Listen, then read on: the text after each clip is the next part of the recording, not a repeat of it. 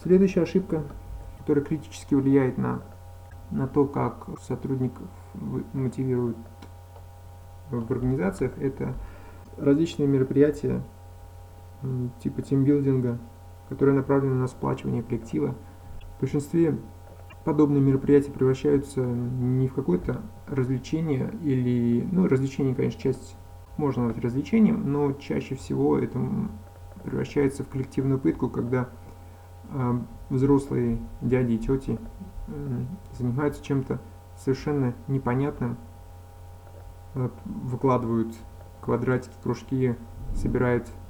разные карты в лесу или еще чем-то занимаются совершенно непонятным, и это все называется красивым словом сплачивания коллектива, но, конечно, в попытке надеяться, что совместное проведение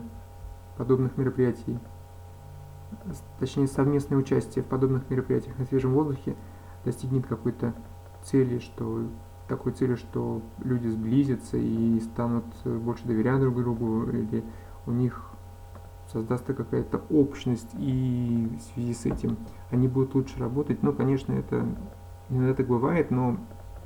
процент этого очень низок, и вероятность подобного тоже очень низкая. Поэтому я, например, лично не вижу цели, точнее не вижу смысла в проведении подобных мероприятий по большому счету, потому что рано или поздно все-таки эффект от проведения подобных мероприятий, он очень э, быстро уходит. И когда сотрудники возвращаются на работу, и они понимают, что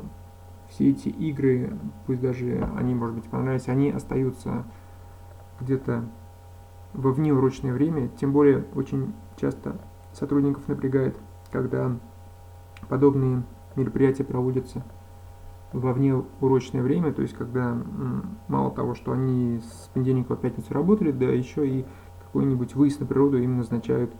по добровольном принудительном порядке в субботу или воскресенье, когда они бы хотели провести время с семьей, которую они так мало видят. Это, конечно, не есть хорошо, это не очень полезная вещь.